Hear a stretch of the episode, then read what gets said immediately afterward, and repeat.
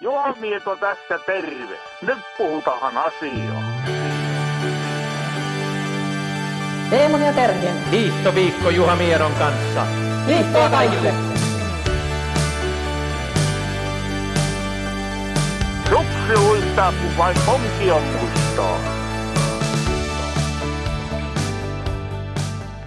Ja näin sitten taas mennään. Teemu ja Terhi hiihtoviikko Juha Miedon kanssa ja pikkuhiljaa lähestytään tuota talvikautta. Ollaan tässä syksyn pimeydessä, lehdet ovat pudonneet ja asfaltti on välillä liukasta ja, ja märkää, mutta harjoitteluhan aina jatkuu. Ja viime kerrallahan juttelimme Terhin kanssa välineistä ja jatkamme sillä teemalla tänäänkin, ja ole meillä on nyt oikein asiantuntija Harri Aaltonen Startexilta, tai paremminkin Start, suksivoiteet ja suk- rullasukset ja sauvat. Start, tai Harrihan, tuota, niin miten siellä menee? Sullahan on myös oma kauppa siellä Sysmässäkin, että miten kauppa käy tällä hetkellä? No kyllä tuota, niin, niin, aika hiljasta on tämä kostea, kostea keli ja lämmin keli, niin pikkusen vaikuttaa tuohon. Mutta ensimmäiset sukset on jo valittu ja toimitettu ja odotellaan hyvää suksikauppaa tässä. No niin, siitä kohta päästään suksista puhumaankin aika paljon, koska Harri on todellakin ollut suksien parissa paljonkin töissä. Olit silloin, kun se Startexilla oli karhun lisenssi, niin vaikutit siinä paljon, paljon ja olet ollut Suomen hiihtojoukkueenkin huollossa aikanaan ja Atomikin kanssa tekemisissä ja monessa monessa muussa ja tiedät voitelusta ja suksista todella paljon. Ja tietysti sauvoista, koska Startexillahan on myös hyvät sauvatkin, joilla itsekin hiihdän. Mutta Terhi, miten sulla mennyt viikko? No vuokatista on palattu ja tässä on tästä loogisesti sitten lepoa ja huoltoa vähän, vähän tällä viikolla, että tätä hieronta on menossa ja, ja kevyttä viikkoa pidän. Ja, ja itse kanssa kävin tuossa viikonloppuna Ähtärissä Karilaisella pyörähtämässä ja hain, hain itselleni ensi talven kisapareja, että niitä se pitäisi ruveta huoltamaan testikuntoon, että vaikka tuossa viimeksi, viimeksi sanoin, että mulla on tasuripakassa suurin piirtein viisi kisaparia, niin kyllä aina sinne niin semmoisia haastajia tietysti pyöritellään ja, ja yritetään saada sinne sitten mahdollisimman hyvää settiä talveksi, niin semmoisella ohjelmalla. Joo, mä Facebookissa näinkin kuvan, kun sä kannoit niitä suksia hyvin onnellisen Kyllä. näköisenä siinä, kun Leveällä hymyllä. saanut uuden pakan suksia. Että mä kävin kanssa taas Imatralla, mä olin siellä viikko sitten ja nyt eilen kävin siellä, olikin ihan kiva viikonloppu, kun sattui vähän kylmempi sää tänne eteläänkin ja oli ihan yöpakkasta ja, ja oli oikein hyvässä kunnossa. Siellä oli todella paljon hiihtäjiä siellä Imatralla, että siellä oli latvialainen joku maajoukkue ja, ja sitten oli ampumahiihtäjä, oli Virostakin ja tuli sitten erilaisia muita, muitakin joukkueita paljon siellä. Toki tietysti nyt kun oli hiihtolomat tai hiihtolomat, vaan syyslomat, eli osalla loppu ja taas toisilla nyt alkoi tästä, että siellä oli myös Hollolan urheilijatkin ja Lari Lehtosen johdolla siellä harjoittelemassa, että kyllä se hiihtokausi vähän täällä etelässäkin on sitten avattu, mutta pikkuhiljaa tietysti odotellaan näitä kunnon lumia, siinä voi tietysti vielä taas mennä joku aika, mutta mennään meteri eteenpäin, eli tuttuun tyyliin, tsekataan vähän tota mennyttä viikkoa ja kyllähän siellä nyt jotain pientä hiihtouutistakin on.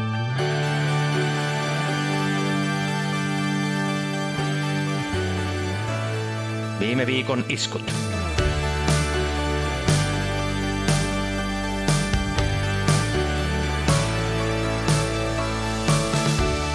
No Terhi, katso tuota mennyttä viikkoa, niin mitä sulla päällimmäisenä tulee mieleen? Mulla on tässä muutama pikku tärppi. No mä katsoin, että Hiihtoliitolla oli ainakin uutisia, että, että oli tullut tota positiivista tulosta viime, viime talvelta ja vähän organisaatio-uudistuksia ja maastohiihdon edustaja tuolla Hiihtoliiton johtokunnassa on, on nyt sitten esimerkiksi Sirpa Korkatti, joka on itselle tuttu kasvo tuolta Hämeenhiidosta, että silleen ihan hienoa nähdä, nähdä siellä uutta porukkaa. Ja semmoinen, mikä itsellä pisti siellä, siellä silmään, niin koronamenot viime vuodelta oli luonnollisesti aika korkeita, että, että se on varmaan semmoinen, että ne tulee olemaan tänäkin vuonna. Että vaikka on tätä rokotekattavuutta, niin luulen, että, että niin kuin maajoukkuetoiminnassa ja huippuurheilussa kuitenkin pitää varautua kaikkeen ja testata rajusti, niin se ei varmaan tule ihan heti vähenee.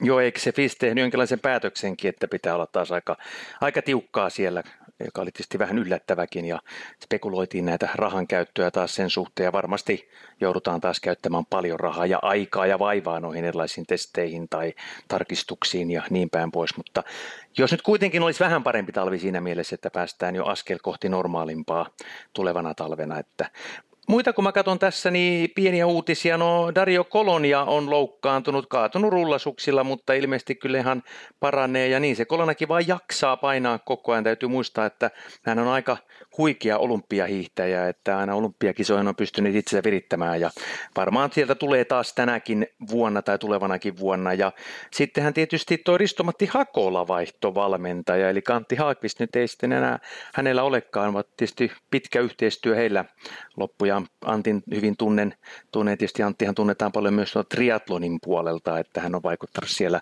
siellä kovinkin paljon, mutta se nyt oli tuommoinen mielenkiintoinen juttu. Mitä sä muuten tehdä ihan yleisesti ottaen miettii näitä valmennusvaihtoja?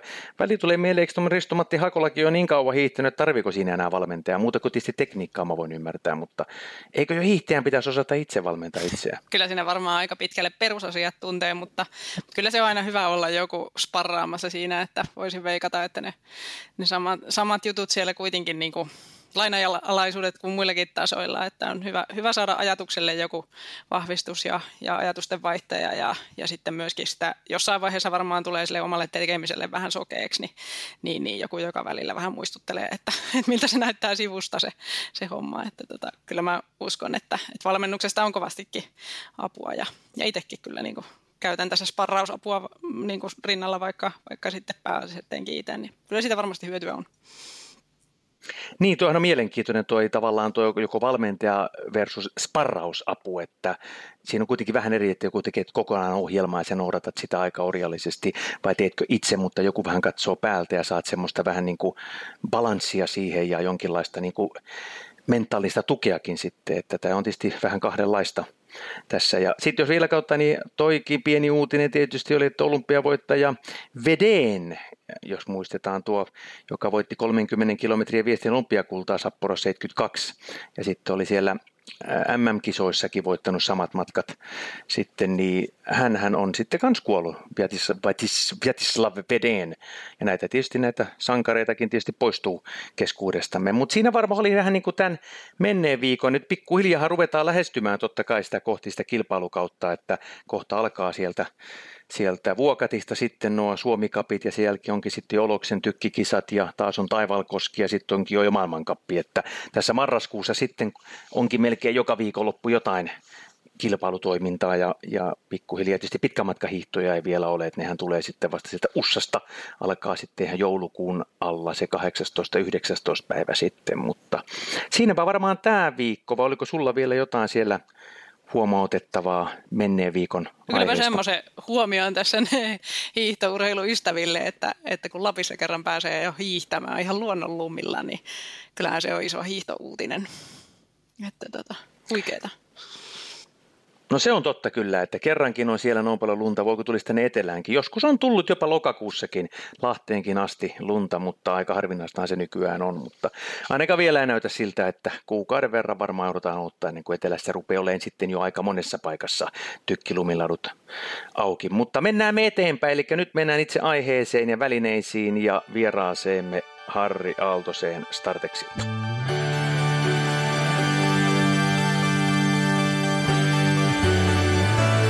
Viikon vieras.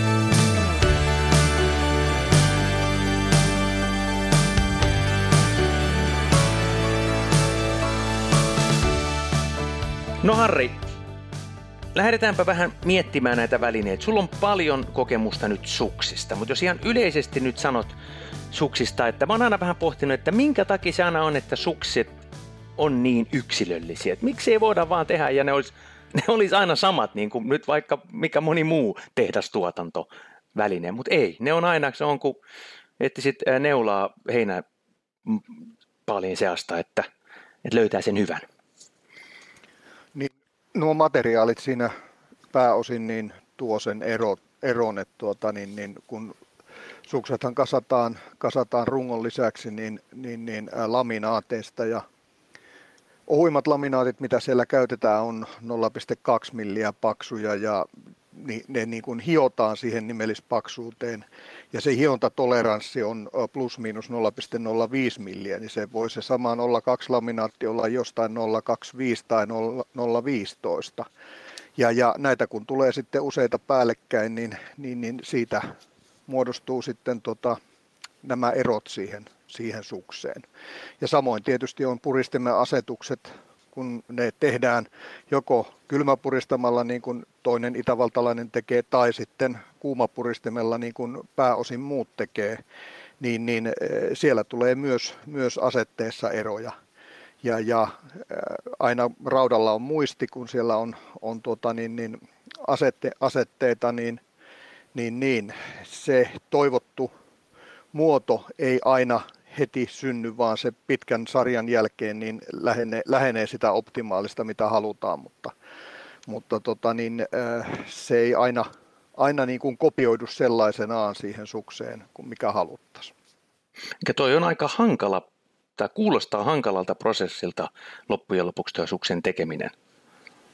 No en mä tiedä, onko se hankalaa, mutta se just se täysin toivottu, toivottu tuota, niin muoto saada kopioitua siihen sukseen ja, ja, ja sitten saada niitä niin kuin suuri määrä tehtyä juuri samanlaisia, niin, niin, niin se on vähän hankalampaa. Ja sitten täytyy taas muistaa, että ei täysin kahta samanlaista keliä ei taas ole olemassa, että tuota, siihenkin nähden niin, niin, niin tämä suksen valinta on hyvinkin yksilöllistä puuhaa, kun siihen myös vaikuttaa sitten hiihtäjän ominaisuudet ja hiihtäjän tekniikka ja näin päin pois. Miten sitten Joo, sori, vielä yksi, niin kuin Teri voit kysyä, mutta miten tuo fluori nyt, kun tätä fluorihommaa on pannut, sehän on myös vaikuttaa suksien nyt, ei pelkästään voiteiden tekemiseen, mutta myös tulevaisuudessa suksimateriaalit tai pohjamateriaali ilmeisesti myös joudutaan muuttamaan, kun fluoreja ei saa käyttää.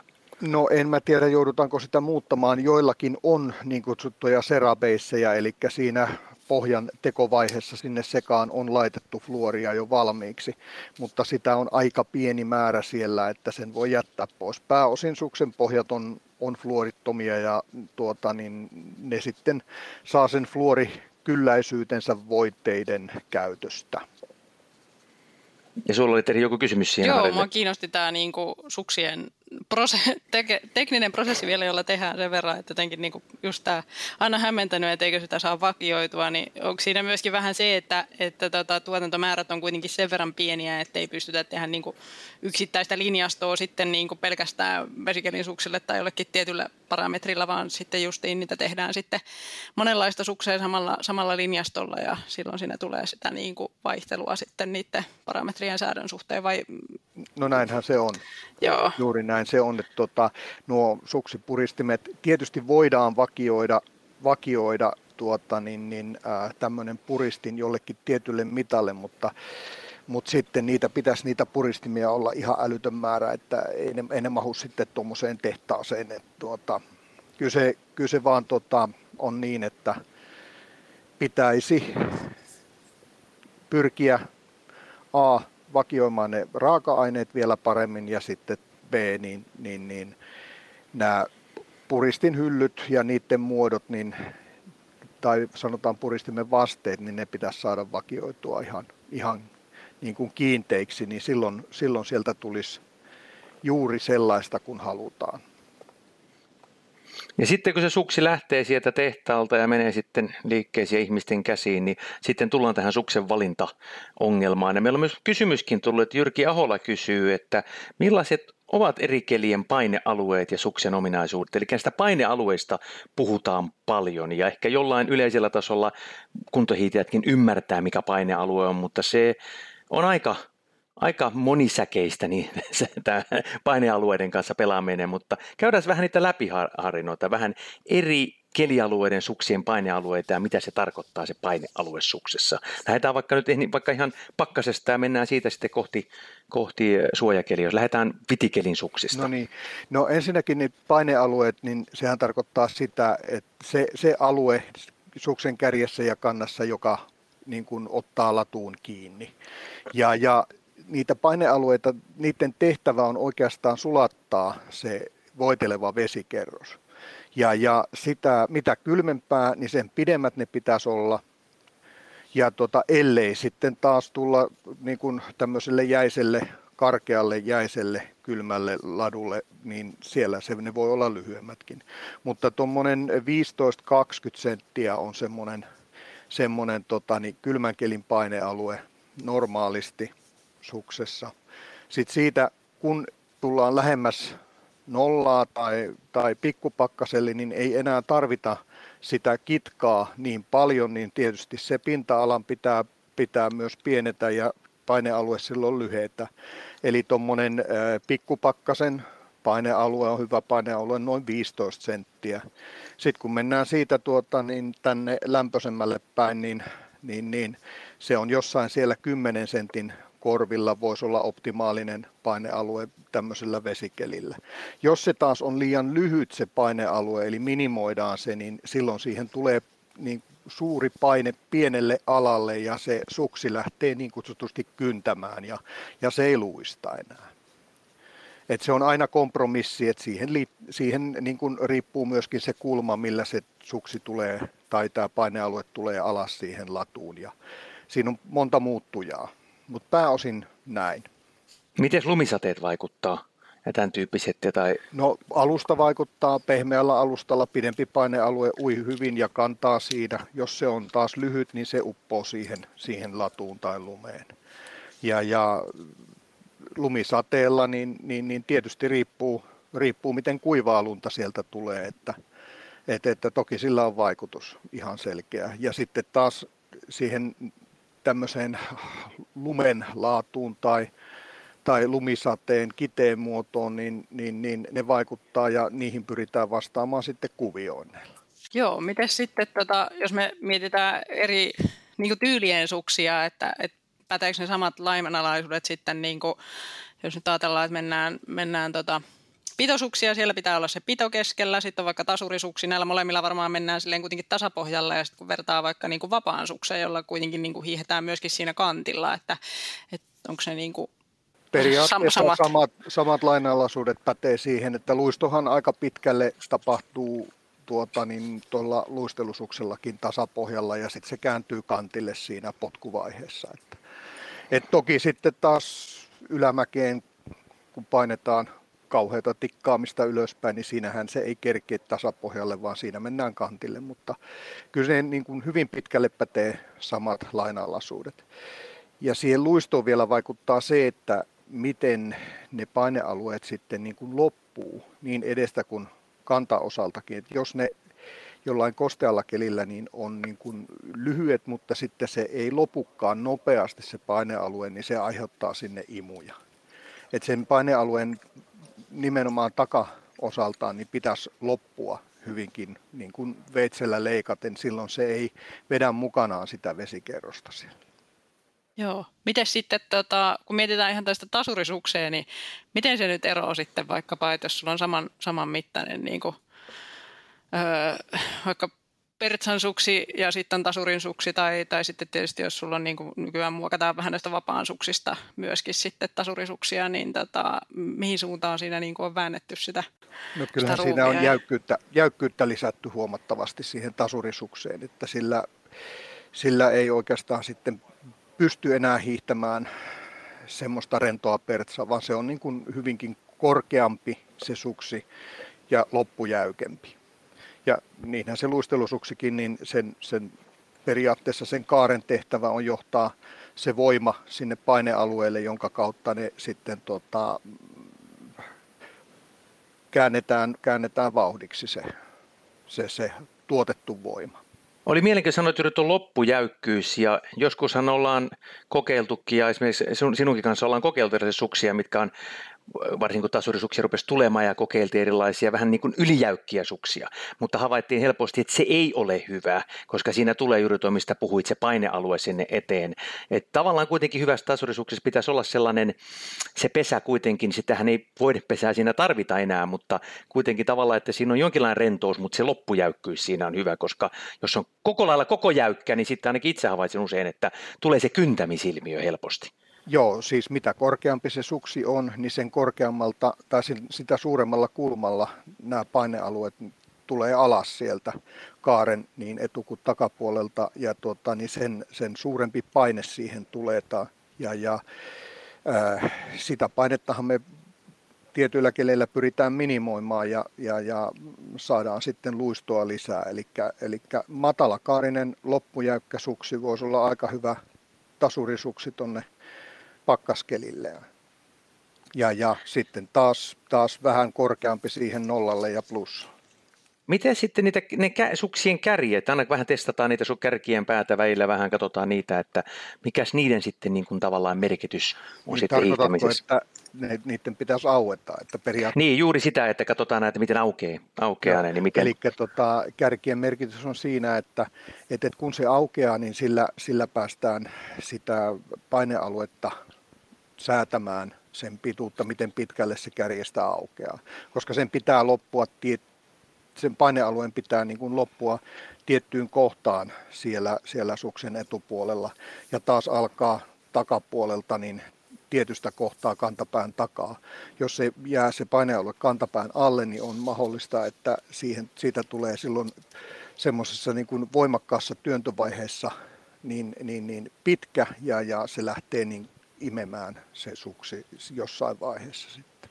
Miten sitten vielä näitä pitoisuuksia, vaikka nyt paljon puhutaan tasurista, mutta terhikienä vielä pidolla kuitenkin vielä hiihtää, johon meillähän normaalisti vielä pito. Se on sitten oma asiansa löytää se, tavallaan nyt puhutaan vain niin suksesta, että tasurisuksina pitoisuuksia. Millainen on nykypäivänä hyvä perintä? Millainen pesä pitää olla hyvässä perinteisessä suksessa nykypäivänä? No lumikelillä tietysti niin äh, matalahko ja loivempi.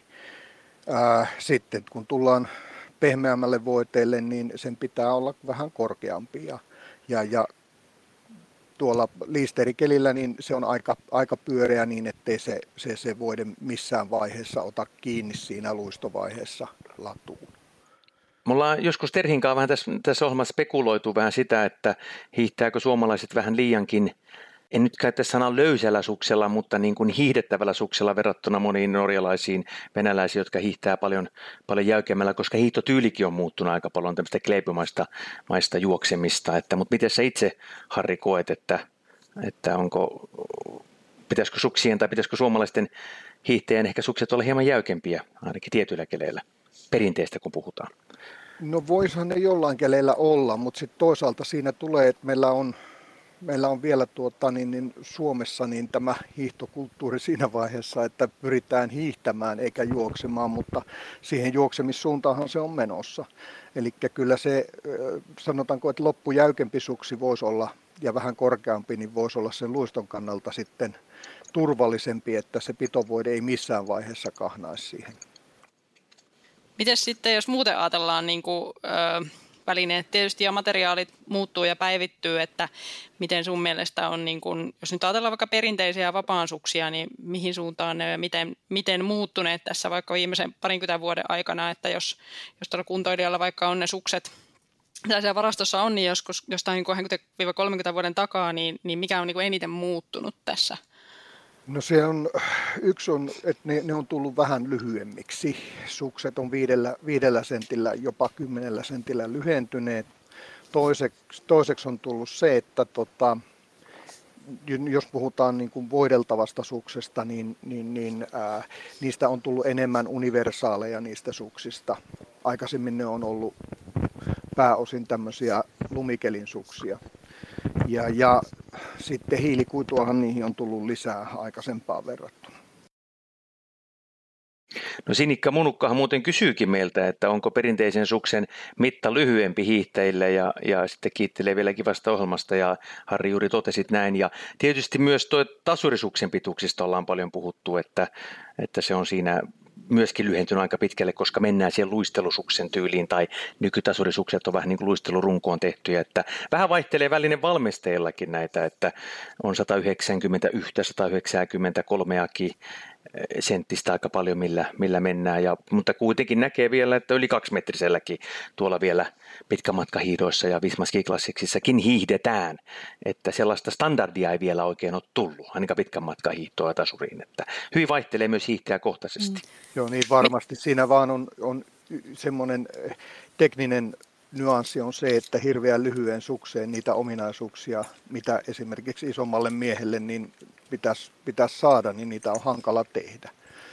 Et se ei enää sitten niin, niin, niin, ää, toimi lyhyt suksi sillä tavalla kuin vähän pidempi. Että tiet, tiettyyn mittaan saadaan, saadaan jo ne, ne hyvät ominaisuudet tehtyä, mutta hirveän lyhyen ei. Että vaikka se muuten voisi olla näppärämpi siellä. Miten sitten, jos niin kuin kuntoilijana ja, ja niin kuin ylipäätänsä kun menee tuonne niin suksikauppaan, niin siellä on tosi monen hintasta niin kuin välinettä tarjolla, niin mistä se hinta muodostuu, että mitä sitten saa, jos maksaa sitä suksesta enemmän? Kyllä siitä saa niitä ominaisuuksia ja sitä hiihtonautintoa. Et, et, et, voidepesät on hyviä ja, ja, ja niissä on sitten, sitten ne materiaalit sellaisia, että niihin, niihin voide ottaa kiinni esimerkiksi tai absorboituu pohjaan. Ja, ja samoin sitten ne suksen niin kuin hiihto-ominaisuudet on, on paremmat vähän arvokkaammassa suksessa kuin ihan tuota, niin, niin tuossa niin kutsutussa markettisuksessa. No tämä onkin hyvä, koska nyt me ollaan myös tullut ihan pyyntökin täältä, että vinkkejä tasatyöntämisestä vastikää kiinnostuneille välinehankintoihin, että mitä se nyt Harri myös myöskin tietysti Startexin kautta kun vaikutat tähän, mutta myös oman liikkeessä kautta kun sä myyt suksia, niin mitä tuommoinen, joka nyt on innostunut vähän tasatyönnöstä, niin minkälaisia suksia montako suksia ja minkälaisia sä suosittelisit sitten kuntohiihtäjälle, joka nyt vielä kuitenkin sitä harjoittelee sitä, eikä ole tietenkään vielä siinä täysverinen ammattilainen niin sanotusti? No ihan, jos reenaa ja haluaa harrastaa sitä ja kokeilee, niin, niin, niin yhdellä suksella, tuommoisella universaalisuksella, eli pikku, pikkupakkasen suksella, loppujäykemmällä, niin, niin sillä lähtisin liikkeelle ja sitten seuraavan ottaisin sitten, jos se tuntuu hyvältä, niin ottaisin sitten tämmöisen kosteutta kestävän suksen siihen toiseksi kaveriksi rinnalla. Mainitsit muuten universaalit sukset ja joskushan on tätä väillä, että joku sanoo, että tai löytyy semmoinen suksi, joka näyttää kelillä kuin kelillä toimivan. Onko tämä mahdollista vai onko tämä enemmän tämmöinen urbaani legenda, että hei, mulla on suksi, joka pelaa missä vaan? Kyllä niitä on, niitä yksilöitä. Et, et, vaikka se näyttää esimerkiksi suksi sellaiselta, että sen ei pitäisi toimia, niin niin se vaan toimii. Et tuota, siinä on jotain tiettyjä ominaisuuksia sen rungon, rungon niin kuin toiminnassa sellaisia, että juuri se suksi toimii sitten hyvin laajalla kelialueella. Paljonko sun mielestä sitten kuntohiihtäjät, montako, mä itse äsken vähän tuossa, mutta että montako paria oli sitten, sanotaan, puhutaan ehkä nyt tämmöistä aktiivisesta jo vähän tapahtumissa käyvästä, ettei ehkä enää kuntohiihtäjästä, vaan joka haluaa vähän jo jollain tavalla ottaa osaa erilaisiin pitkän matkan tapahtumiin tai vastaaviin, niin monellako suksiparilla pärjää? No kyllä ne pitäisi olla, olla tuonne kosteutta kestävä suksi tai vesikelin suksi, liisterisuksi yksi. Sitten tämmöinen ää, nollan pikkupakkasen suksi toinen ja sitten vähän vilposammalle kelille kolmas pari. Niin kolmella, kolmella parilla per tyyli niin pärjää kohtuullisen hyvin. Tällä samalla setillä varmaan sitten myöskin tuolla junnusarjoissa pärjää ihan, ihan hyvin, jos... Joo, kyllä, juuri näin. Yes. Hyvä, mennään sitten vähän eteenpäin, että sukset toki on tärkeät ja nyt varmaan ollaan tässä pohdittu vähän suksia, mutta ei pelkillä suksilla edetä, täytyyhän siinä olla ne sauvatkin mukana ja tietysti monelle voi tuntua, että ne on vain tikut, mitä heilutellaan, mutta kyllä niissäkin aika paljon eroja on. Ja meillä on tietysti tullut ihan tämmöinen hyvä kysymyskin ihan tähän liittyen, että onko sauvojen todelliset erot siinä, kuinka välittävät voimaa, eli halppissauvojen, keskitaso- ja kilpasauvojen välillä. No Harri, sä sauvoista varmasti tiedät aika paljon, että, että tota niin, niin, mitä eroa on halppissauvalla ja kunnon sauvalla? No halppissauva tehdään mahdollisimman edulliseksi totta kai, ja kun käytetään edullisia raaka-aineita, esimerkiksi lasikuitua, niin si- siitä ei saada niin jäykkää kuin esimerkiksi sitten hiilikuidusta.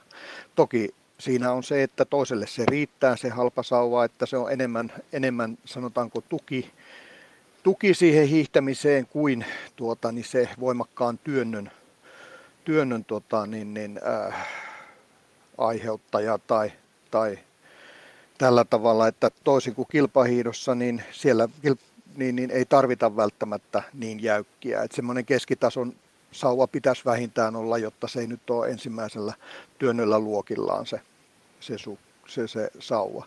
Sitten taas kilpahiihtäjälle niin keveys on, on hyvinkin tärkeää, eli energiaa säästyy mitä kevyempi sauva, ja toisaalta sen pitäisi olla jäykkä, että saadaan se voima, voima taas kohdennettua oikeaan suuntaan ja tietysti maksimaalisena. Etenkin tasatyönnössä tätä tulee hyvin esille, että jos sauva on liian löysä, eli vähän tuommoinen kumilenkku, niin kyllä siellä vähän vaikea tietysti on tasatyöntää, varsinkin ylämäkiin mennään, niin ne on kuin jousipyssyt ja helposti myös hajoaa. Mutta toi hajoaminen on tietysti yksi kanssa sauvoissa, että mikä on tietysti inhoittaa pitkän matka hiidossa, kun hiidetään massana koko ajan, niin siellä helposti niitä sauvoja koko ajan hajoaa. Mutta minkä takia sitä materiaalia ei sitten saada, saada tuota niin, niin, niin kovaksi, että se että kestäisi? No kyllähän sen kovaksi saa, mutta se kova on taas rapsakkaa, että se menee helposti poikki. Eli tota, niin, niin, hiilikuidun ominaisuus on se, että se on hyvinkin jäykkä, mutta sitten toisaalta niin se ei kestä sivusuuntaisia iskuja. Ja, ja, ja sauvoista kannattaa pitää hyvää huolta ja kannattaa niin kuin suojata ne kuljetuksiin, ettei sinne tuu skraaduja tai naarmuja tai muita, koska niissä, niitä kun siihen sauvaan tulee, niin se samalla saattaa katkaista kuidun sieltä toisen täältä ja, ja, ja sitten jossain vaiheessa, kun se sillä sauvalla työnnetään, niin se väsyy ja, ja sitten se saattaa mennä poikki. Miten sitten sauvojen, puhutaan vielä sauvoista, niin sitten tietysti ne lenkit tai kädensijat, että sitten niin sanotut kupit. Ja niissäkin on paljon nyt eroja. Ne on muuttunut tietysti vuosien varrella. Juha Mieto tässä puhui edellisessä lähetyksiä, tulee tänäänkin niistä puhumaan varsinaista vallankumouksista, missä ollaan menty ihan rottinkisauvasta terässauva ja hiilikutusauvaa. Ja samalla myös nämä, nämä ovat nämä, nämä tuota, kupitkin muuttuneet siinä matkalla aika lailla. Mikä nyt on Mut kuppi? Että, Pakko kysyä. Siis tämä sompa, Aa. sompa. Mm, eli bas, puhun niin kuin basket, basket, eli niin, sommi sommista. Kyllä, kyllä. Äh, mutta puhutaan vähän niistä sitten, kun on pienempää, on, on luistelussa nykyään erittäin, erittäin pieni se, mutta sitten taas voidaan mennä aika isonkin, jos on, on sitten sellainen keli, että miten nämä sun mielestä Harri sitten, ja siinä tietysti vaikuttaa swingiinkin se kupin koko sitten. Että. Joo, somman koko totta kai. Jos alapäähän laitetaan enemmän painoa, niin, niin totta kai se vaikuttaa siihen heilahdukseen, kun sitä sauvaa tuodaan eteen ja haetaan taas sitä työntöä sieltä. Eli kyllähän se kelin mukaan tai alustan mukaan käytetään niitä sompakokoja. Eli nyt kun on tuota, niin maailmankapin tasoisia, tasoisia latuja ja kovia koneella Tamparilla tehtyjä latuja, niin siellä hyvinkin pieni, pieni sompa tuo toimii hyvin, mutta sitten jos on pehmosta, niin totta kai se, se somman koko ratkaisee siinä, että miten se kantaa. Että pieni sompa menee läpi siitä alustasta. No miten ne sitten ne remmit ja kädensijat? Musta ne ei kuitenkaan loppujen lopuksi niin kauhean paljon on muuttunut ja sitten mä oon aina pohtinut sitä, että tasatyöntöön voisi kyllä itsekin ole testaillut ja, ja, ja myös Startexilla on ollut ihan oma tasatyöntösauvakin, että minkä takia se ei ole kehittynyt? Musta siinä ei ole kyllä nyt ihan optimissa. No joo, se on hyvä kysymys. Ehkä se, että siinä ei ole vielä ollut riittävää kaupallista kysyntää niille, että, että, että niitä olisi lähdetty erikseen kehittämään vielä eteenpäin. Onhan niitä kaiken näköisiä tämmöisiä, sanotaanko kiinteitä tukia ja muita ollut, mutta siinä, siinä sauvassa sinällään niin ei saa olla mitään tämmöisiä FISSin sääntöjen mukaan, niin siinä ei saa olla tämmöisiä ylimääräisiä apuja, ei jousia, ei, ei, ei muita, on ne sitten kahvassa tai, tai tuota, niin, niin, äh, tuolla, tuolla putkessa tai sitten sommissa, että se vähän nuo, nuo, nuo, nuo säännöt rajoittaa sitä, mutta kyllähän siinä innovaatiota voisi voisi olla paikallaan nimenomaan tuohon tasatyöntöön viita, viitaten. Onko muuta mitään sauvoista vielä, mitä voisi, jos kuntohiihtäjä lähtee kaupasta sauvoja hakemaan. Puhuttiin, että kolme suksiparia olisi hyvä tai kilpakuntoa, mutta miten sauvoja sitten? Tietysti luistelu omat ja, ja, ja tota niin, niin, perinteiseen omat. Mutta onko muuta sellaista vinkkiä? No itse asiassa nythän aika monella alkaa olla jo näitä vaihdettavia vaihdettavia somma, sompia sinne niin kuin pikalukituksella, niin, niin silloin pärjää tietysti niin useammalla kelillä, jos on useammat sommat siinä, mitkä saa vaihdettua.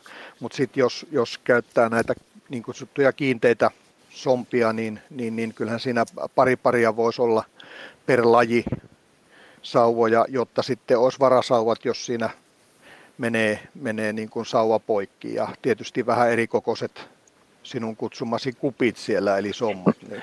Kupeeltahan ne näyttää siellä, siellä, mutta hyvä, jos sauvat on siinä ja, ja tuota, suksia, sukset ollaan käyty koko lailla läpi, niin sitten tietysti on toi mielenkiintoinen tietenkin monot ja siteet ja etenkin siteet sitten kysytään, meillä on tullut myös ihan Auliko se kysyy, että pilotti vai Rottefella? No nykyään meillä on nämä kaksi systeemiä, että on tämä pilotin tai Rottefellan sitten siteet, mutta tämä on varmaan tietysti vähän makuasia, mutta Terhi, mitä sä oot, niin lähdetään susta ensin. Miten sä oot? Ootko hiihtänyt molemmilla vai suositko toista? No mulla oli tämä tota, SNS-sidesysteemi silloin nuorempana käytössä ja, ja sitten jossain kohtaa sen, sen vaihoi Rottefellan site, siteeseen. Että nythän pystyy niin kuin, periaatteessa varmaan vähän tämmöistä niin kuin sekaisinkin hiihtämään noilla, niin kuin jos on riittävän uusia vehkeitä, mutta, mutta silloin ei, ei, piti tehdä päätös, että, että kumpaa sitten lähtee ja tähän Rottefellaan siirryin silloin ihan sen takia, että, että tota, tuli enemmän monovaihtoehtoja sitten, sitten käsille ja, ja itselläkin kuitenkin ollut Lestin kanssa aina vähän ongelmaa, että löytyy sitten semmoinen sopiva mono, niin, niin, niin siihen aikaan ainakin silloin kun itse vaihoin, niin tuohon sitten Rottefellan sidejärjestelmään oli paremmin sitten monovaihtoehtoja. No mitäs Harri, onko sulla mitään mielipidettä sinänsä, vai onko se aika sama? No itse asiassa suuntaus on ollut sellainen, että on niin kuin haluttu mennä lähemmäksi sitä suksia ja sitä kautta on, on tuota, niin, niin madaltunut nämä niin kuin kengän ulkopohjat tai se, se, se pohja siinä. Ja sitä kautta niin on niin, että, että, että Rottefellan systeemissä kengäntekijät ovat tehneet tuota, niin, niin, sellaisen pohjan, joka tuota, niin, niin on lähempänä sitä suksia, eli siinä ilmeisesti haetaan kontaktia parempaa kuin sitten, että siinä, siinä SNS-systeemissä, missä se on noin sentin puolentoista korkeudella se jalka siinä, siinä suksen päällä. Et tota, niin vähän riippuu nyt, että mistä tykkää, mutta luistelussa se pilotti on varmasti ihan hyvä ja toimiva edelleen. Ja tota, niin, niin, äh, mutta se on, kyllä suuntaus on, on siihen NNN entistä enemmän. No itsekin on hiihtänyt vähän molemmilla, että on ollut molempia, mutta vähän samoin kuin Terhikin siirtynyt sitten enemmän tähän Rottevellan suuntaan just, että niitä vaihtoehtoja on enemmän. Toki hyvin paljon tykkäsin Salomonin monoista sun muistaa, koska sitten tullaan tähän, että mikä on hyvä mono ja mikä istuu sitten jalkaan. jalkaan. Ja jos siitä puhutaan, niin Harri, miten sä luokittelisit, millainen on esimerkiksi kuntoilijalle hyvä mono? No se, semmoinen, mikä tuntuu jalassa hyvältä. Et tota, niin kyllähän Salomonilta löytyy tänä päivänä niin tämä Pro-linkki yhteensopiva NNN-siteen kanssa ja hekin on pääosin siirtyneet siihen suuntaan, että kyllä SNS on jäämässä pois ihan selkeästi, selkeästi vähemmistöön nyt. Mutta niitä on muutama miljoona tuolla ladulla vielä, että senkin takia niitä, niitä, niitä kenkiä ja siteitä vielä tarvitaan. No mitä sitten, jos näistä niinku kengistä siirrytään sitten tuonne niinku voitelupuolelle, niin niin, niin. Mitä niin kuin perus, peruskuntoilijan pitäisi voitelusta tietää ja minkälaisella setillä kannattaisi lähteä liikenteeseen? Öö, nyt tuota, niin peruskuntoilijan uskoisin, että tänä päivänä hän käyttää ne sukset ainakin kerran huollettavana ennen kautta niin ammattiliikkeessä tai huol- suksihuollossa, jolloin ne kuumavoidellaan ja tuota, niin siitä se pohja valmistuu. Sen jälkeen, kun ne on kerran tai kaksi kuumavoideltu ja se pohja valmistunut, absorboitunut sinne vahaan, niin sen jälkeen voi pikavoiteilla hyvinkin käyttää pikavoiteita. Ne on nopeita, helppoja. Ja, ja kun vaan muistaa välillä harjata ja sitten uusia sen voiteen, niin, niin, niin tämmöinen satunnainen kuntoilija pärjää niillä aika pitkälle. Sitten tämmöinen aktiivikuntoilijakin ja aktiivihiihtäjäkin niin saa tuota, niin, niin, eh, viikon voitelut, niillä pystyy tekemään niillä, niillä, niillä nestemäisillä voiteilla, mutta sitten taas kun viikonloppu tulee, niin, niin, niin kisoihin kannattaa varmasti puumavoidella ja tehdä ne kisavoitelut ihan, ihan perusteellisesti. Tästä. No näin se, tuli. Jos, näin se tulee itsekin ja varmaan Teri sinäkin ihan samalla tavalla, että kilpailuihin me voidellaan, mutta itsekin tulee paljon juuri pikavoiteella hiihdeltyä niin treenit, koska se aika on aina kortilla ja, ja, ja ne on todella käteviä. Kyllä. Joo, ja tässä niin tuosta poimin vaan Hardin kertomuksesta, että välineistä, jos puhutaan, että, a, että kannattaa luottaa, luottaa välillä sitten käyttää siellä, siellä tota, ammattilaisella, mutta silloin varmaan, että harjausta, niin silloin kotona jonkunnäköinen harja pitäisi varmaan olla ja sitten pikavoiden, niin onko näissä harjoissa ja pikavoiteissa paljon eroja, että voiko siinä mennä hirveästi harhaan, jos sieltä jotain hakee sitten kaupan hyllyltä? Kyllä ne tänä päivänä kaikilla valmistajilla on, on todella hyviä voiteita, niin, niin pidot kuin luistotkin. Ja tota, se, että harja on hyvä olla, samoin sitten jonkunnäköistä tämmöistä puhdistusainetta, millä saa lian pois siitä, siitä suksesta. Eli kun, kun liuutaan, liuutaan sen vesikerroksen päällä tai suksi sulattaa sen vesikerroksen, niin siinä, siinä samalla niin se lika, mikä siinä lumessa on, niin konsentroituu siihen veteen ja, ja, ja sitä kautta se pikkuhiljaa tarttuu niille luistopinnoille ja, ja, ja sieltä pohjasta harvoin voide loppuu, vaan se lika on se, mikä aiheuttaa luistoheikkenemisen ja kun sen harjaa tai puhdistaa muuten liinalla tai sitten tota, niin tämmöisillä puhdistusaineilla, niin suksi luistaa taas paremmin ja on miellyttävämpi hiihtää. Miten sitten uritus? Ja toki siitä voitaisiin keskustella kuinka paljon, mutta että nythän on näitä ihan omia tämmöisiä, millä voi käsin tehdä erilaisia uria. Kuinka paljon kuntohiihtäjän kannattaa sellaiseen kiinnittää huomiota vai luottaako siihen, että tehdas urat on ok? No nehän on, nehän on universaali hiontoja aika pitkälle näissä, näissä suksissa, mitkä tehtaalta tulee. Että kyllähän se hyvä apu on tuommoinen yksinkertainen urarauta tai rulla. Sillä saa esimerkiksi kostealle kelille niin huomattavasti luistoa enemmän kuin sen suksen urittaa. Mutta se, että pystyykö ihmiset kotona tänä päivänä tekemään, onko heillä sellaisia tukia millä, millä niin kuin, ja paikkoja, millä, millä näitä voi uritella. Että tota, niin toisaalta sitten, jos on useampi suksi, niin nehän voi ne, ne, ne kostean pään tai kylmän pään kuviot hioa niihin eri suksiin jo valmiiksi.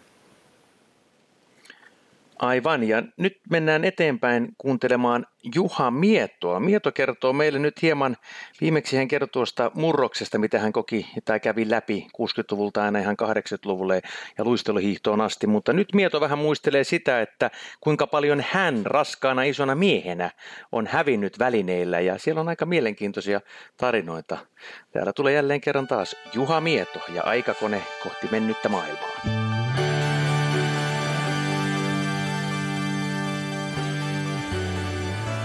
Juha Miedon aikakone.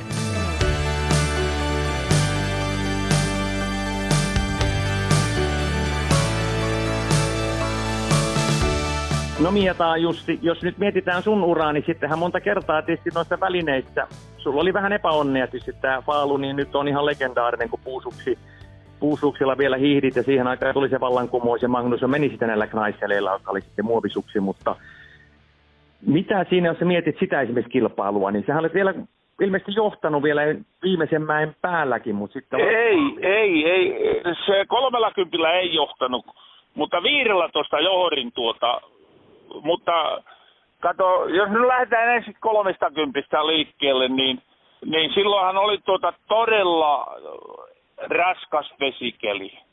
Ja se voidaan sanoa, että se oli niinku täydellinen keli suksimullistusta ajatellen. Ja silloinhan Magnusson otti nämä nykyiset vempeleet, eli knaisselit, ja mä hiihdin puusuksella, ja, ja mähän hävisin vajaan minuutin kokonaisajassa, että niitä väliaikoja, kun ruvettiin katselemaan, niin nousus menin jonkun verran ujempaa, mutta laskus sitten vähän enemmän jäin, jotta se oli niin kuin reilu kilpailu sen suhteen, että mulla vain ei ollut käytettävissä näitä samoja välineitä, mutta vesikelihän oli mun ylivoimainen keli jo tosin kyllä passas Magnussonillekin. Mutta sitten jos ajatellaan sitä 15, mun numero oli muistaakseni joku 74.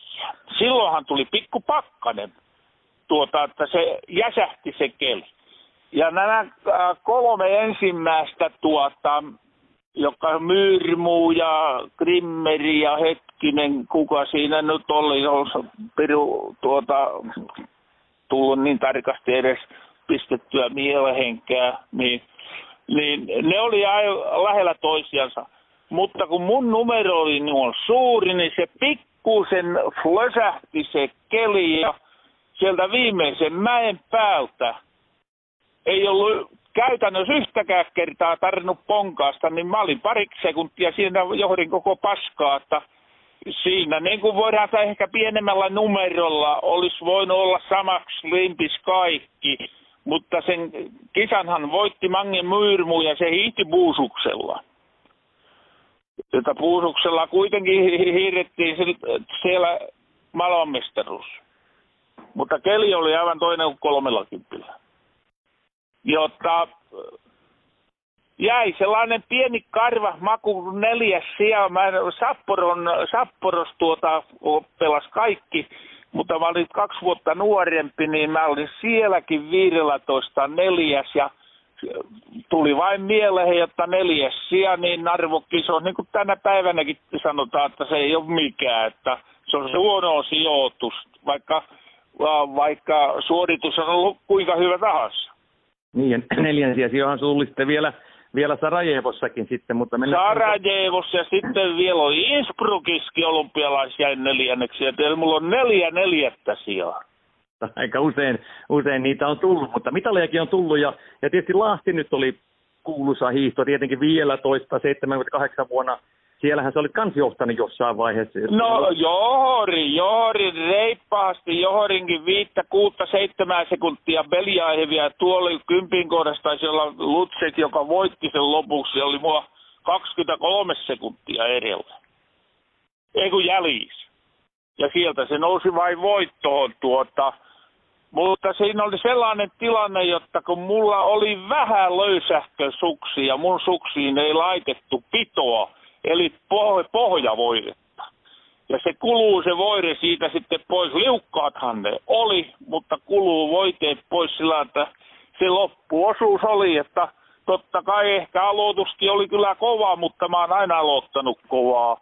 Jotta ei se nyt siinä mielessä ollut, mutta kuitenkin niin, niin kyllähän se tietty karvas pettymys oli, kun ainekset oli voittaa koko kisa. Mutta ei mitään neljäksiä tuli, että kolmassia mitallisia kuitenkin. Joskin, mitähän, hävisinkö viisi sekuntia vai mitä Utsekille ja kaksi sekuntia Beljaeville. No tiukka oli siinäkin taistelu, mutta sitten oli se legendaarinen 50, missä sitten taistelit maaliin asti keskeyttämättä ja vielä hiidit saunaa. Kyllä. Ja on jälkihin päin miettinyt monta kertaa, että kun sa, sa, tietää todellisuudessa sen, että jos mä olisin keskeyttänyt, mikä olisi ollut tilanne. Nimittäin tilannehan on, tää oli omalta kohdalta, mä ajattelin, että kun mä Suomessa hiihdän 50 ja rapia kolme tuntia kun mennään ja ihmiset kaiken aikaa siellä räävit, räävennä mulle huutaa ilikeyksiä ja naiset oli melkein pahempia ja näin poispäin. Niin minä hiihtelin loppuun asti ja kuinka ollakaan siinä kun mä tulin viimeistä suoraan. En ollut suunnitellut mihinkään saunahan menoa, mutta valokuvaajat ja toimittaja torotti siinä viivan takana kuin hyönät sanaista ammentamista ja joku mulle kuitenkin vaisto sanoi, että nyt on pare kurvata suoraan airan yli mennä saunaan. Ja niin mä tein ja mulla on paljon kuvia siitä ja Ruottis on johonakin ja Norjas jopa ollut tuota sellaisia ää, majojen seinällä, että urheilu voi olla myös hauskaa, eli huumoria. Kun mä nimittäin menen saunahan, mä aukaa sen oven, ja ennen kuin mä menen sisälle, niin mä katton sieltä sitten sitä sopulilaumaa, niin kuin halpaa makkaraa, niin siinä tulee mieleen joku sellainen kuule, että perihana. Ja toisaalta se oli niinku kärmeskeiton syöntiä kuule, että täältä vielä tullahan. Eli tulevia olympiakisoja ajatellen ja mä väitän, että jos mä olisin keskeyttänyt, niin se kärmeskeiton syönti olisi ollut paljon hankalampi, mutta nyt oli kuule kaiken aikaa, että täältä tullahan. Ja muistan tasan tarkkahan sen viimeisen kesän, niin mulla oli sellainen fiilinki. Mä olin kaiken aikaa sellaisessa niin kuin huippukunnossa, että vaikka olisi juhannuksena sanottu, että viikon päästä on 15 tarttu niin mä olisin ollut valmiina. Eli se oli tuolle sisälle haurutettu kuule sellainen parjapas, että voi piru viekö, kun päästään vain irti ja kuitenkin maltti mukana. No sitten siellä todellakin sitten rävähti 80 No kyllä, se kuitenkin viesti siihen pirun kovaa ja Vasperille hävisin sen sarasosan ja viidelläkin kympillä vielä tuli mitalli jo, joskin hävisin Simiattoville kolmisen minuuttia, mutta voitin kolmatta jo pitkältä toista minuuttia. Ja edellisiltana, kun olin iltalenkillä, se oli jo pimiä hämärä, niin mä astoon sellainen monttu ja siinä muljahti kuule selkä, niin sanottu noidan nuoli tuli. Ja siinä oli kintahalla, että kuinka tässä käyrään ja ei muuta kuule kuin purtuspiikki tohtori nykäsi se selkään ja niin, niin mentiin viivalle ja hopiaa tuli, että kyllä se kaiken kaikkiaan se meni tosi hyvin, tuota, vaikka kulta, henkilökohtainen kulta jäikin vähän päähän, mutta näin jälkistäpäin ajateltuna, niin on, onpahan sitten ensimmäinen, joka Sarasosilla mitallin on hävinnyt ja viimeinen, joka on sitten Sarasosalla hävinnyt kultamitallin. Eli 72 vuonnahan tuli voimahan nämä Sarasosat.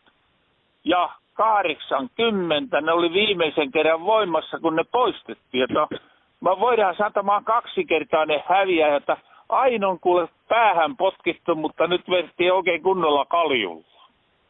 Kyllä näin, ja sitten tapahtui vielä, tietysti jos olympialaisista puhutaan välineistä ja murroksista, niin totta kai se luistelu tuli siinä, ja 8-4 sitten Sarajevossahan mentiin jo aikalaista yksipotkusta, mutta sinä et mennyt, sähän menit siellä... Niin, joo, joo, juuri näin, että neljäs oli vielä Sarajevossa, ja kuule, mä, mä en yhtäkään sivupotkua ottanut kerta kaikkiaan, että kyllä mä vain kuule olin hyvässä kunnossa siellä Sarajevossa, jotta voidaan sanoa, että se loppuvaihe, mä olin vielä nelikymppiseen asti tosi hyvässä kunnossa, mutta kun aluksi tosiaan tuli ne puusukset, oli, sitten tuli muovisukset, ja sitten uran loppuvaiheessa, kun olisi muutama hyvä vuosi ollut vielä varmasti jäljellä, niin piru tuli tämä luistelu. Jotta voi, voidaan sanoa, että mä oon joskus miettinyt, kun on yksistään ollut ja näin ja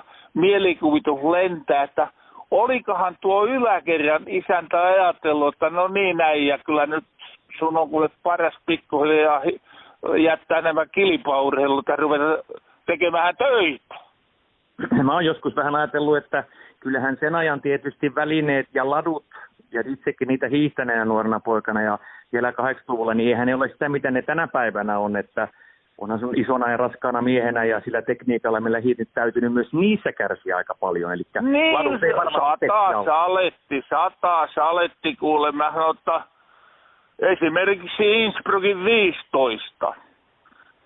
Mä olin vielä kaksi kilometriä ennen maalia viidentenä. Mä olin neljä, kato ne neljähän erottautuu aivan ylivoimaisesti muista ja sitten oli pitkä rako. Mä olin viidentenä mutta mä löin läskiksi lopun, jotta kuule jäi kymmenenneksi, eli silloinkin olisi se viides hyvä suoritus, niin Latu oli niin huono kuule, ei siellä kertaa kaikkiaan, se oli pehmoinen ja monttua täynnä ja kuule sauvat meni läpi.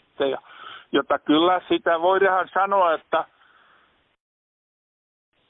monta kertaa on tullut kuule turpihin kuule olosuhteellakin, jotta siinä mielessä yli satakiloinen äijä, joka kuule menee tuolla, niin aika kova moottori äijällä on ollut, jotta kuule eikä silti ole antanut periksi.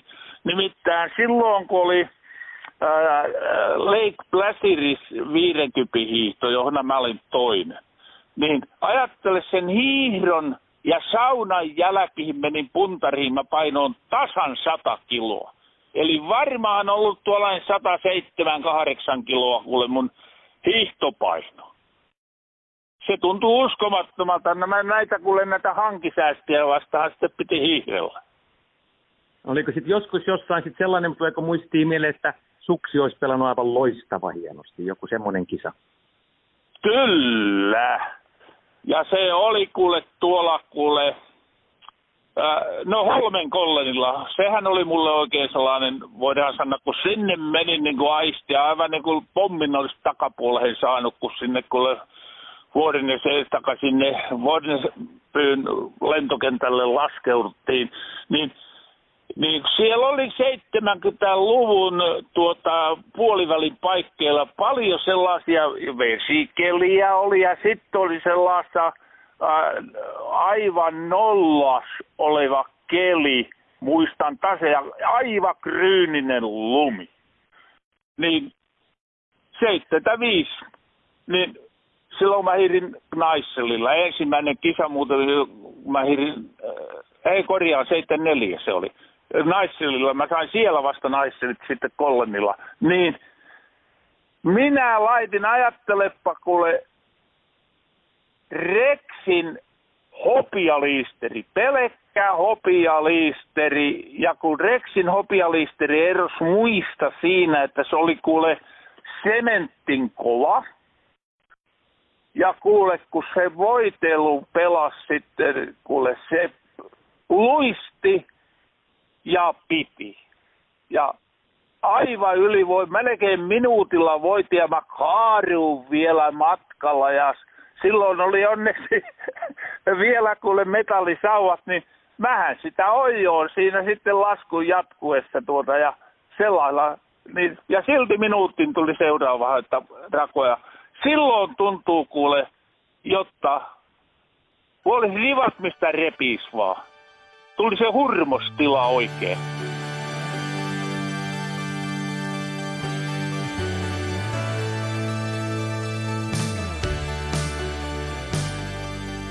No Harri, sulle varmasti kans Juha Mieto on ollut jonkinlainen sankari ja tietysti esikuva varmasti monelle meille kaikille hiihtäjille, mutta että on se aika sälli se Mietokin ollut siinä mielessä, kun miettii, että äh, paljon on vastoinkäymisiä ja iso kokoinen mies, sen ajan ladut ihan erilaisia kuin tänä päivänä. Välillä mä aina mietin, että kyllä se Jussi olisi voinut olla vielä kovempi hiihtäjäkin, että oliko se neljästi, neljä, neljäskin ollut arvokisoissa ja, ja, ja, ja vielä Sarajevossa, missä se, niin kuin hän sanoi tuossa, että 84, hän oli ainoa joka ei tehnyt niitä luistelupotkuja sitä yksipotkusta, vaan tuli perinteisellä neljänneksi, että mitä se mieto olisi saavuttanutkaan, jos se olisi ollut tämän päivän ladulla kenties, vai mitä olet mieltä? Niin, kyllä, kova kaveri ja, ja, ja jos olisi ollut silloin yhtä kovat ladut, tai tarkoitan nyt niin kuin latupohjat yhtä kovia ja näin, niin kyllähän se olisi ollut, ollut ihan pitelemätön kaveri siellä. Ihan hurja mies. Oliemirohan hapenottokin taitaa olla, jos mill, ei millimoleissa, vaan litroissa mitataan, niin olla se yksi maailman suurimpia. Toki tietysti kun on raskas paino, niin ei millimooleja kiloa kohti tietenkään, mutta et ihan jotain reilusti yli kuusi litraa, muista mikä siihen tarkka luku on Mierolla, että hurja, hurjahan sillä on ollut, että, että tota, Mitäs sinä Terhi, jos mietit, mietit tuota noita Mietaan tarinoita kuuntelet, niin kyllähän siellä on paljon sellaista vielä tänä päivänäkin pätevää tietotaitoa ja ajatusta.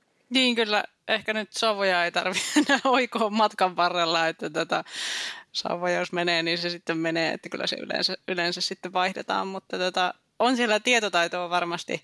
Tietysti toki sekin, että, että silloin ne niin kuin hiihto eteneminen oli vähän niin kuin hitaampaa ja, ja tavallaan semmoista niin kuin, tavallaan just...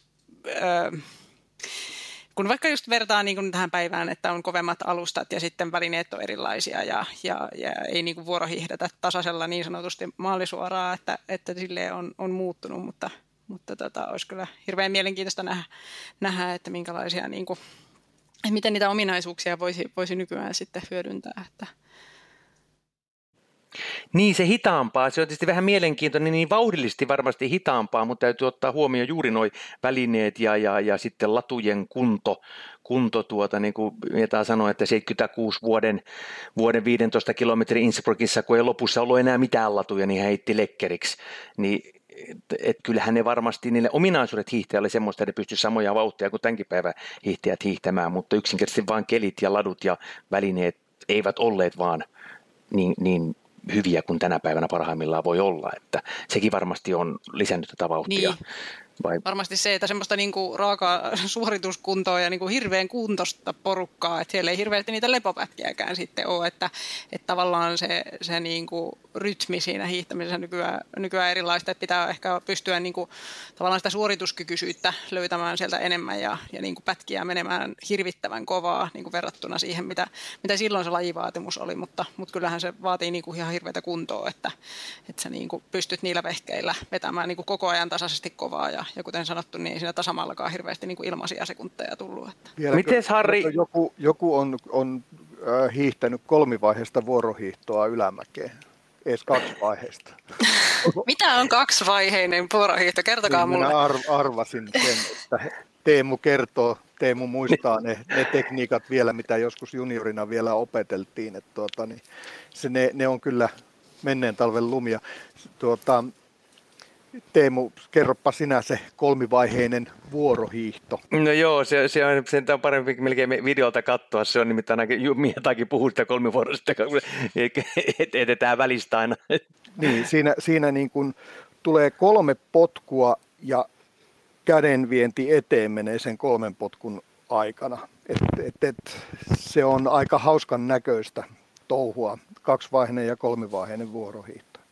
Joo, suosittelen ihan terhiä myöskin kaikille kuuntelijoille siellä, että jos te nähneet, kannattaa varmasti YouTubessa löytyä näitä vanhoja, vanhoja videoita, missä legendat hiihtävät tätä juuri näillä näillä tekniikoilla. Mutta Harri, sähän olit myös 90-luvulla, kun olit mukana, tietysti silloin kun oli nämä meidän karpaasit ja siinä porukassa ja huoltoryhmissä mukana, että jos mietit niitä aikoja ja tekniikoita ja, ja Myllylää ja Isometsää, Kirvesniemeä ja Hartosen Jukkaa ja kumppaneita, miten paljon se on muuttunut heidän ajastaan? No on se muuttunut entistä raaemmaksi. Silloin, silloin vielä hiihdettiin, hiihdettiin ihan oikeasti niin kuin vuorohiihtoa ja, ja, ja perinteistä, mutta tota, niin, niin tänä päivänä se menee kyllä siihen juoksemiseksi ja sitten tota, niin tasatyönnöksi, se on, se on huomattavasti tempoltaan nopeampaa. Miten se suksi voitelu siihen aikaan? Olihan jo tullut, tietysti 80-luvulla tuli jo serat ja, ja tietyn tyyppiset suorihommat, mutta oli se kai jonkin, verran yksinkertaisempaakin, vai oliko? Ei ollut. En, ei, ei se ole sinällään ole hirveästi muuttunut. Ehkä siitä on tullut tarkempaa, tarkempaa tänä päivänä vielä, mutta tota, niin, niin, ihan samalla lailla melkeinpä voideltiin silloin kuin mitä tänä päivänäkin. Ei siinä, ei siinä hirveätä, hirveätä muutosta ole tullut siihen. Kuvioinnit ja, ja hionnat, ne on mennyt paljon eteenpäin siitä ajasta. Et, et me, mekin niin kuvioitiin suksia periaatteessa yhtenä ensimmäisenä joukkueena, joukkueena tota, niin silloin 95 lähtien ja, ja saatiin siitä joissakin kisoissa ihan tosi hyviä etuja. Mutta tota, tota, tota, se, on, se puoli on myös kuviointi ja tuota, niin hionat on mennyt paljon eteenpäin, mutta ei oikeastaan se voitelu sinällään. Miten sukset sitten? Nehän oli, muistan itsekin kun 90-luvun suksilla hiihdellyt, että luistelu oli tullut vasta 80-luvun puolessa välissä, että onhan ne nyt kuitenkin varmaan kehittyneet siitä jäykkyyksiltä. Siis hiili, hiilikuitua on tullut lisää. Nyt on, on niin kuin lainausmerkeissä täys hiilikuitukuoria niissä suksissa ja, ja, ja ne, on, ne vaatii entistä, entistä raaempaa voimaa, jotta sen pystyy polkemaan, polkemaan tuota, niin, niin, latuun kiinni. Mutta muuten niin periaatteessa materiaalit on, on niin kuin pääosin samanlaisia kuin mitä ne oli silloin 90-luvun loppupuolellakin. No jos sä nyt katsot tuota 90-lukua ja nyt mihin ollaan tultu ja mietit tulevaisuutta, niin toki tämä on spekulaatiota, meillä ei ole kristallipalloa kädessä, mutta mihin tämä voi vielä mennä tästä kymmenen vuotta eteenpäin, niin suksivälinekehitys, ja vai ollaanko saavutettu jonkinlainen katto? No itse asiassa niin, niin, niin, eh, en usko, että se hirveän, jos, jos tästä nyt katsotaan kymmenen vuoden päähän, niin en usko, että sinne ihan hirveästi tulee, tulee muutoksia. Toki aina, vo, aina voi keksiä jotakin, jotakin lisää siihen sukseen, mutta tota, niin kyllä ne pääosin on ollut kosmeettisia niin kuin materiaalien osalta ne muutokset, muutokset, pois lukien sitten se hiilikuidun määrä, mitä siihen, siihen tota, niin, niin, tänä päivänä laitetaan. No semmoinen muutos tietysti varmaan on tulossa tässä ainakin lähivuosina, että, että se fluorikerta varmaan jollain aikataululla tässä kuitenkin astuu voimaan ja, ja mitä mä oon itse ymmärtänyt, että sitten varmaan niin kuin suksi, sukseissa pelataan yhä enemmän sitten niin kuin tietysti sen suksen valinnalla edelleen, mutta sillä niin kuin kuvioinnilla myöskin, niin, niin näetkö että tästä tulee sitten semmoinen kilpavarustelu, että siellä on ladun varressa niin kuin hiamakoneita rivissä? No si, sitähän se, siihen se johtaa, johtaa täysin. Se, että tota, millä aikataululla fluorikielto tulee, kun tuota, niin puhutaan vähän niin kuin nyansseista tuossa. Suksi voideteollisuus käyttää vuosittain noin 6000 kiloa maailmanlaajuisesti sellaisia raaka-aineita, missä näitä PFO-jäämiä, korostan jäämiä, niin mahdollisesti on. Ja kun EU-raja-arvo on REACH-asetuksen mukaan, niin on 25 miljardisosaa, niin se tarkoittaa maailmanlaajuisesti vuodessa 0,15 grammaa maksimissaan tämmöisiä aineita. Et ammutaanko tässä vähän niin kuin tykillä taas jotakin itikkaa, että kun vaatet, vaatteet, teollisuus ja muut päästää hitomuisen määrä enemmän. tota, tämä on jännä homma, mutta tämä on tietysti niin seksikästä tämä, tämä hiihtopuoli, että tota, niin siihen on hyvä, hyvä sitten kiinnittää huomiota. Et, et loppu, loppujen lopuksi niin tämä ei niin kuin minkäänlainen ympäristöongelma ole, ole tota, niin tämä hiihtäminen, että ei kenenkään tarvitse siitä huonoa omaa tuntoa, omaa tuntoa tuntea, että käyttää fluorivoiteita. Niin ja sittenhän tässä on tietysti sitten se vähän se tasa-arvo-ongelma sitten, että jos näitä tulee, että millä mitataan tai tämä mittausongelma, että millä me saadaan mitattua. Sehän on kai nyt syy, miksi FIS koko ajan siirtää, kun ei ole mitään laitetta, millä mitata. Ja, ja Krister Maibek, entinen hiihtäjä, on tämä Skiko-firma sitten, myöskin voide, voidefirma. Hän jossain haastattelussa sanoi, että tämä on nyt hänen mielipiteensä, mutta että siellä on jopa voi olla viiden minuutin ero se, että hiihdetäänkö toki kelistä riippuen, mutta fluorisuksilla tai sitten ilman fluoria oleva niin kuin kilpailus. Kuulostaa aika hurjalta, jos tuommoinenkin ero sitten, että, ja jos joku sitten vielä jollakin sitä fluoria sitten on, eikä sitä pysty mittaa, toisella ei ole, niin eihän se ole mahdoton paikka voittaa. No joo, se on, se on siitä, siitä Fisteki taas ongelma itselleen lisää, lisää yhden, yhden kappaleen, mutta toki, toki me täällä, täällä sitten täällä valmistuspuolella, niin kyllä me pyritään, pyritään sitä fluoria korvaamaan ja etsimään muita, muita aineita, mutta siinä vaan semmoinen pieni ongelma, että tuo, tuo, tuo alkuainejaksollinen järjestelmä, niin ne seitsemännen alkuaineryhmä aineet alkaa olla, olla joko kiellettyjä tai sitten niitä ei enää ole, että tarvitsisi jotain uutta siihen löytää. Se fluori voitaisiin varsinkin kosteilla keleillä korvata, että noilla pikkupakkasella ja kylmällä niin päästään jo samalle tasolle, tasolle fluorin kanssa, mutta tuo kosteapää on vielä pikkasen hakusessa siinä. Eikö joskus käytetty silikonia? Mä itsekin sitä käyttänyt. Sitähän oli joskus, mikä silikoni on? No silikoni on periaatteessa myöskin siellä kiellettyjä aineiden listalla alkaa pikkuhiljaa tulla sinne. Että, että, että siihen ei kannata tuota, niin, turvata enää tulevaisuudessa. No hyvä, nyt ruvetaan pikkuhiljaa lopettelemaan. Tällä kertaa Terhi ei mennä nyt siihen ensi viikon ja, äh, tavallaan inserttiin tuohon lopussa, koska tässähän tulevalla viikolla hirveästi nyt ei ole mitään ihmeellistä luvassa. Toki sitten siitä eteenpäin alkaa marraskuussa jo kilpahiihto ja alkaa sieltä, niin kuin on monen kertaa mainittu, Vuokatin Suomikapista ja siitä sitten mennäänkin täydellä höyryllä koko talvi sitten. Mutta että onko Teri sulla vielä tähän loppuun nyt sitten Harille joku hyvä kysymys, millä voidaan sitten tämä kertainen jakso päättää? No, mitähän mä nyt kysyisin. Onko Harrilla vinkkejä tähän, tähän vuoden aikaan nyt, nyt ihmisille ja tota, ylipäätänsä, että mitä sieltä kaupasta kannattaisi tai väline, välinepuolelta nyt tähän aikaan sitten, sitten hankkia? No ensimmäiseksi kannattaa ne vanhat välineet, mitkä on, niin käydä läpi ja puhdistaa ja sen jälkeen joko, joko tuota, niin käsitellä, lämpökäsitellä parafiinilla, eli sulattaa parkut sinne ja tota, tota, tota, ja mahdollisesti jos on skraaduja tullut viime viime kauden jälkeen niin käyttää ne vaikka hionnassa ja huollossa.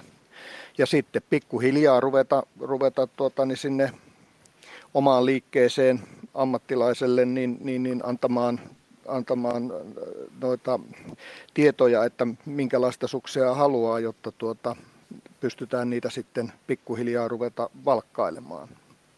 Et sukset alkaa pikkuhiljaa tulla kauppoihin ja, ja, ja tuota, niin, niin näitä niin kutsuttuja kilosuksia niin aletaan pikkuhiljaa toimitella. Että. Niin, valikoima taitaa olla nyt niin kuin sitten kohta parhaimmillaan. No se on juuri näin. Näin se on ja äh, ei muuta kuin suksi kaupalle niin sanotusti ja toivotaan ja odotellaan sitä talven tuloa pikapuoli, mutta kiitoksia erittäin paljon Harri Aaltonen, erittäin hienoja kommentteja ammattitaitosta. Tietotaitoa jaoit taas kuulijoille ja tietysti Terhi sinulle paljon kiitoksia kuten aina. Tästä me lähdemme kohti uutta viikkoa taas ja kohti marraskuuta ja tulevaa talvea. Ja tietysti kaikille teille kuuntelijoille kiitoksia jälleen kerran, että olette mukana. Muistakaa, voitte aina laittaa meille niitä ajatuksia, ideoita, kysymyksiä, joko vaikka sen kestävyysurheilun äh, Instagramin kautta tai sitten tähän sähköpostiosoitteeseen, joka on podcast at kaksoisv ähm, wsportsmedia.com, eli podcast at kaksoisv kaksoisvsportmedia.com pitää miettiä, kun englanniksi niin tottunut tuon aina sanomaan, mutta ja muistakaa myös kuunnella vielä Usha Levi podcastia, Vismaski Classicsin podcastia, jossa haastattelen sitten tietysti näitä erilaisia pitkän matkan hiihtäjiä ja talleja ja valmentajia, joten ei muuta kuin ensi viikkoon ja tsemppiä kaikille. Moi moi! Kiitos, moi! Kiitos, moi! This podcast is a W Sports Media production.